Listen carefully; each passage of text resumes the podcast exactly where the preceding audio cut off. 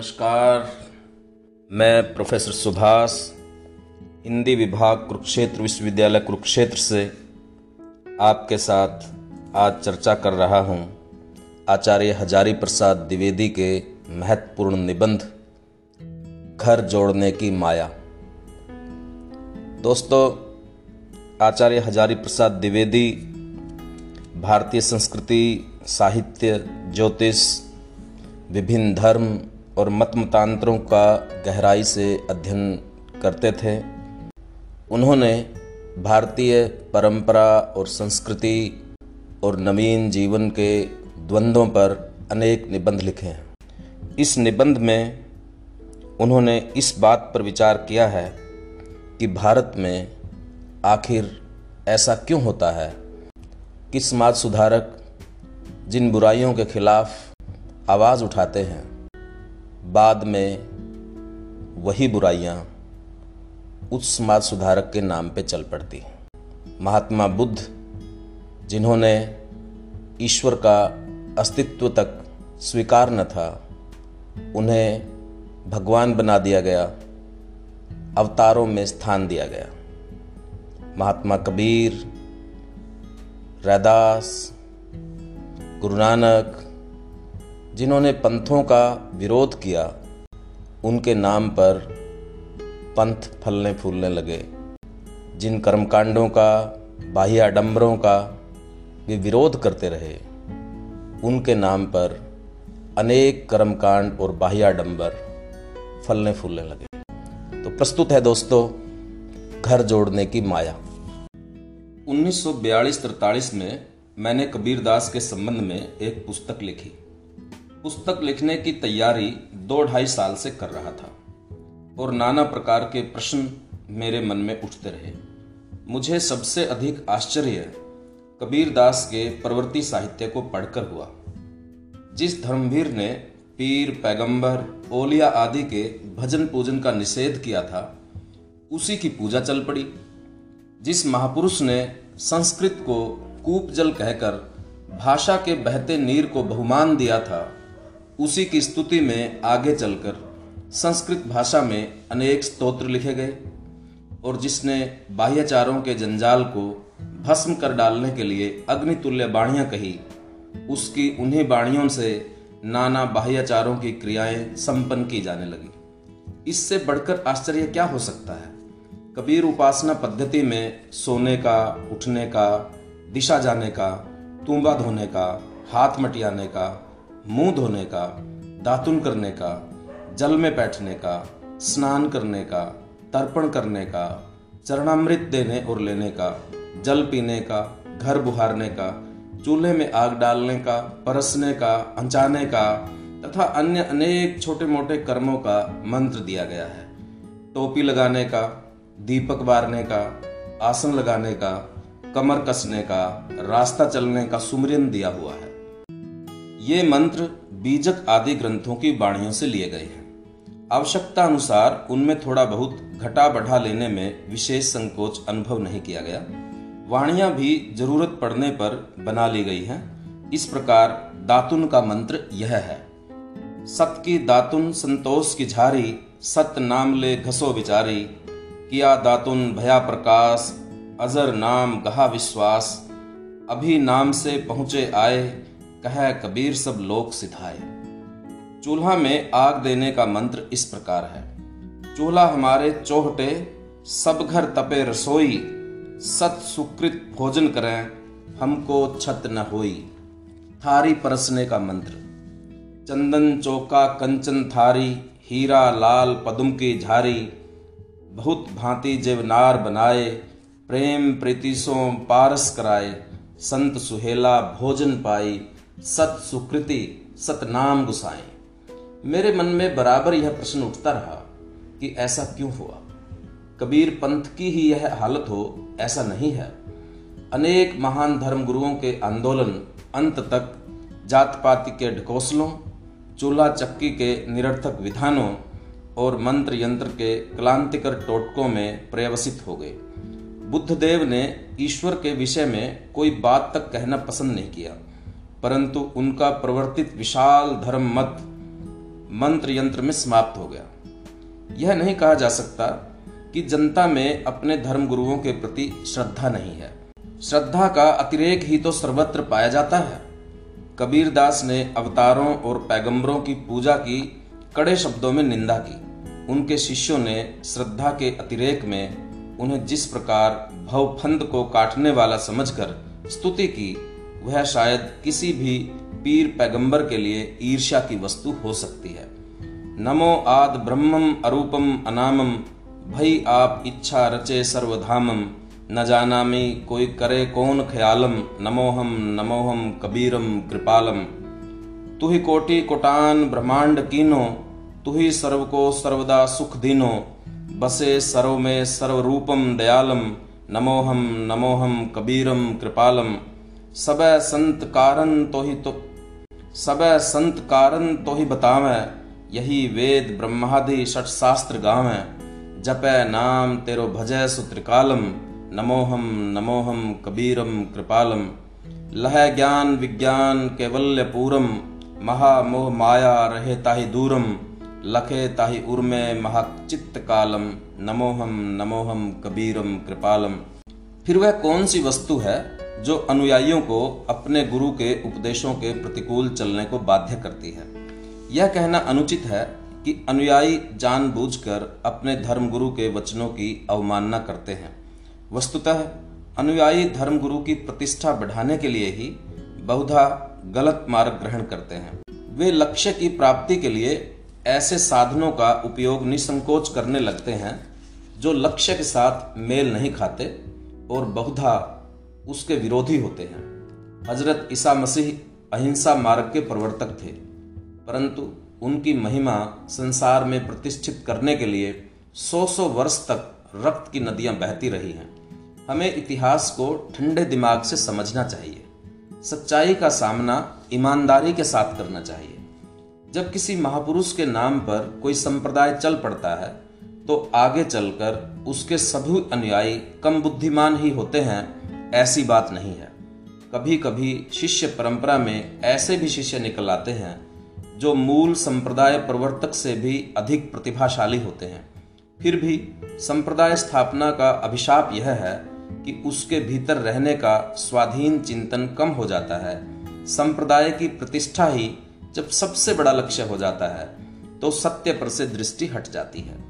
प्रत्येक बड़े यथार्थ को संप्रदाय के अनुकूल संगति लगाने की चिंता ही बड़ी हो जाती है।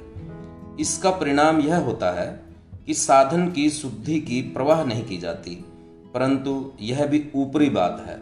साधन की शुद्धि की प्रवाह न करना भी असली कारण नहीं है, वह भी कार्य है, क्योंकि साधन की असुचिता को सत्य भ्रष्ट होने का कारण मान लेने पर भी यह प्रश्न बना ही रह जाता है कि विद्वान और प्रतिभाशाली व्यक्ति भी साधन की असुचिता के शिकार क्यों बन जाते हैं? कोई ऐसा बड़ा कारण होना चाहिए जो बुद्धिमानों की अकल पर आसानी से पर्दा डाल देता है। जहाँ तक कबीरदास का संबंध है, उन्होंने अपनी ओर से इस कारण की ओर संकेत कर दिया था। घर जोड़ने की अभिलाषा ही इस प्रवृत्ति का मूल कारण है। लोग केवल सत्य को पाने के लिए देर तक नहीं टिके रह सकते। उन्हें धन चाहिए, मान चाहिए, यश चाहिए, कीर्ति चाहिए। ये प्रलोभन सत्य कही जाने वाली बड़ी वस्तु से अधिक बलवान साबित हुए हैं। कबीर दास ने स्पष्ट शब्दों में कहा था कि जो उनके मार्ग पर चलना चाहता हो, वह अपना घर पहले फूंक दे। कबीरा खड़ा बाज़ार में, लिए लुकाठा हाथ, जो घर फूके आपना सो चले हमारे साथ। घर फूकने का अर्थ है धन और मान का मोह त्याग देना, भूत और भविष्य की चिंता छोड़ देना और सत्य के सामने सीधे खड़े होने में जो कुछ भी बाधा हो, उसे निर्ममता पूर्वक ध्वंस कर देना। पर सत्यों का सत्य यह है कि लोग कबीर दास के साथ चलने की प्रतिज्ञा करने के बाद भी घर नहीं फूक सके। मठ बने, मंदिर बने, प्रचार के साधन आविष्कार किए गए और उनकी महिमा बताने के लिए अनेक पोथियाँ रची गई। इस बात का बराबर प्रयत्न होता रहा कि अपने इर्द गिर्द के समाज में कोई यह न कह सके कि इनका अमुक कार्य सामाजिक दृष्टि से अनुचित है। अर्थात, विद्रोही बनने की प्रतिज्ञा भूल गई। सुलह और समझौते का रास्ता स्वीकार कर लिया गया। आगे चलकर गुरुपद पाने के लिए हाई कोर्ट की भी शरण ली गई। यह कह देना कि सब गलत हुआ, कुछ विशेष काम की बात नहीं हुई। क्यों यह गलती हुई? माया से छूटने के लिए माया के प्रपंच रचे गए, यह सत्य है। कबीर पंथ का नाम तो इसलिए यहाँ आ गया है कि ये बातें कबीर पंथी साहित्य पढ़ते पढ़ते मेरे मन में आई हैं। नहीं तो सभी महापुरुषों के प्रवर्तित मार्गों की यही कहानी है। माया का जाल छुटाए छूटता नहीं। यह इतिहास की चिरुद्घोषित वार्ता सब देशों और सब कालों में समान भाव से सत्य रही है। स्पष्ट ही मालूम होता है कि घर जोड़ने की माया बड़ी प्रबल है और संसार का बिरला ही कोई इसका शिकार होने से बच सकता है। इतनी प्रबल शक्ति के यथार्थ को उल्टा नहीं जा सकता। उसको मानकर ही उसके आकर्षण से बचने की बात सोची जा सकती है। स्वयं कबीरदास ने न जाने कितनी बार इस प्रबल माया की शक्ति के प्रति लोगों का ध्यान आकृष्ट किया है। ई माया रघुनाथ की बोरी, खेलन चली अहेरा हो। चतुर चिकनिया चुन चुन मारे, काहुन राखे नेरा हो। मोनी पीर दिगंबर मारे, ध्यान धरनते जोगी हो। जंगल के में जंगल मारे, माया किन्हू ने भोगी हो। वेद पढ़ते बेदुआ मारे, पूजा करते स्वामी हो। अर्थ विचारत पंडित मारे, बांधे सकल लगामी हो। इत्यादि। मैं ज्यो ज्यो कबीर पंथी साहित्य का अध्ययन करता गया त्यों त्यों यह बात अधिकाधिक स्पष्ट होती गई कि इर्द गिर्द की सामाजिक व्यवस्था का प्रभाव बड़ा ज़बरदस्त साबित हुआ है।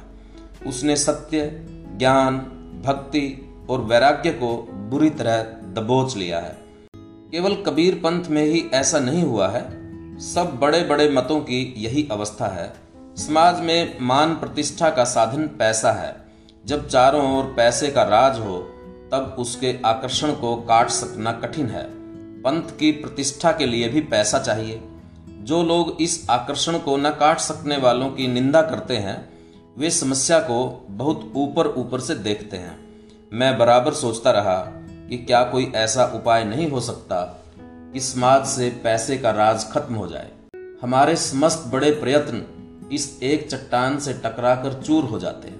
क्या कोई ऐसी व्यवस्था हो सकती है जिसमें प्रत्येक व्यक्ति अपने मतलब भर का पैसा पा जाए और उससे अधिक पा सकने का कोई उपाय ही ना हो?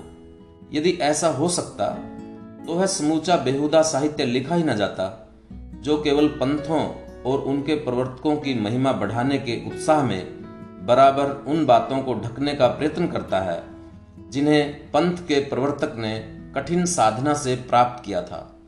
पुराने तांत्रिक आचार्यों ने बताया था कि जो राग बंधन के कारण होते हैं, वे ही मुक्ति के भी कारण होते हैं। काम, क्रोध आदि मनोवृत्तियाँ, जिन्हें शत्रु कहा जाता है, सुनियंत्रित होकर परम सहायक मित्र बन जाती हैं। क्या कोई ऐसी सामाजिक व्यवस्था नहीं बन सकती, जिसमें घर जोड़ने की माया जीती भी रहे और सत्य के मार्ग में बाधक भी ना हो? मेरा मन कहता है, यह संभव है। दोस्तों, ये था निबंध घर जोड़ने की माया। इस निबंध में आचार्य हजारी प्रसाद द्विवेदी ने बहुत ही विचारोत्तेजक प्रश्न उठाया है और इस बात की तरफ़ वो पहुँचे हैं कि जो हमारी सामाजिक व्यवस्था है, उसके साथ सुलह समझौता, उसमें सम्मिलित होना, यही इसका मुख्य कारण है। दोस्तों, सामाजिक व्यवस्था होती है समाज के वर्चस्वी सत्तासीन वर्गों के हाथों में। सत्तासीन वर्ग, वर्चस्वी वर्ग, समाज की उन सब स्रोतों को, उन सब धाराओं को अपने अंदर सम्मिलित कर लेना चाहता है, अपना सहयोगी बना लेना चाहता है, जो विचार के स्रोत हैं, जिनसे लोग अपने जीवन की आचार संहिता को, अपने नैतिक बोध को प्राप्त करते हैं। कोई भी व्यवस्था अपने विरोधियों को समाप्त कर देना चाहती है। विरोधियों के समाप्त करने के तीन चार तरीके बड़े आजमाए हुए हैं। एक तरीका है उपेक्षा करना, कि कोई भी विरोधी विचार जो व्यवस्था के खिलाफ है, सत्ता के खिलाफ है, उसकी उपेक्षा की जाए, उसको इग्नोर किया जाए, उस पर बातचीत ना हो, ताकि वो चर्चा में ना आए। दूसरा, इसके लिए कार्य किया जाता है, उसको विकृत करना। कि उसके अंदर इस तरह की चीज़ें मिला देना, उसके प्रति दुष्प्रचार करना, उसको इस तरह से बताना कि वो बदनाम हो जाए, जैसे चारवाक के साथ विशेष तौर पर भारतीय परंपरा में किया गया। तीसरा एक उपाय होता है, उसको नष्ट कर देना, कि उसको पूरी तरह से समाप्त कर देना। जैसे भारतीय इतिहास में बौद्धों के साथ हुआ कि उनके मठ सब नष्ट कर दिए गए और वे भाग गए यहाँ से भारत से और जो हमारे आज आसपास के दूसरे देश हैं, जिसमें चीन है, जापान है, जहाँ साइंस ने इतनी तरक्की की, सब वहाँ पे जा के शरण ली और बौद्ध धर्म वहाँ फला फूला भारत से खत्म हो गया। यदि ये तीनों बातें कारगर ना हों, उपेक्षा की, विकृति की और उसको समाप्त कर देने की तो व्यवस्था उसको अपने अंदर आत्मसात कर लेती। उनको पुरस्कार देती है उनको अपने साथ जोड़ने के लिए और धीरे धीरे वो उसी का हिस्सा बन जाता है। इन चारों का उपयोग भारतीय समाज में समाज सुधारकों को खत्म करने के लिए, उनकी बातों को खत्म करने के लिए किया गया है। तो इस पे विचार करते हुए यदि हम आज देखें अपने सामने, जो आर्य समाज के आंदोलन थे या नवजागरण के दौरान जितने किस्म के आंदोलन थे, जिन महापुरुषों के आसपास वो खड़े हुए तो उन पुरुषों को किस तरह से मूर्तियों में तब्दील कर दिया गया है? उनकी जयंतियाँ और उनकी पुण्यतिथियाँ तो खूब जो धूम धड़ाम से मनाई जाती हैं। लेकिन जो उनके मूल्य और सिद्धांत हैं, जो उनके आदर्श हैं, जो उन्होंने जीवन में आचरण करने के लिए कहा था, उनके उनके अनुयायियों ने पूरी तरह से भुला दिया जाता है। तो दोस्तों, उम्मीद है आपको ये निबंध पसंद आया होगा। आप इसे आगे बढ़ाइए। मिलते हैं किसी और निबंध के साथ तब तक के लिए धन्यवाद।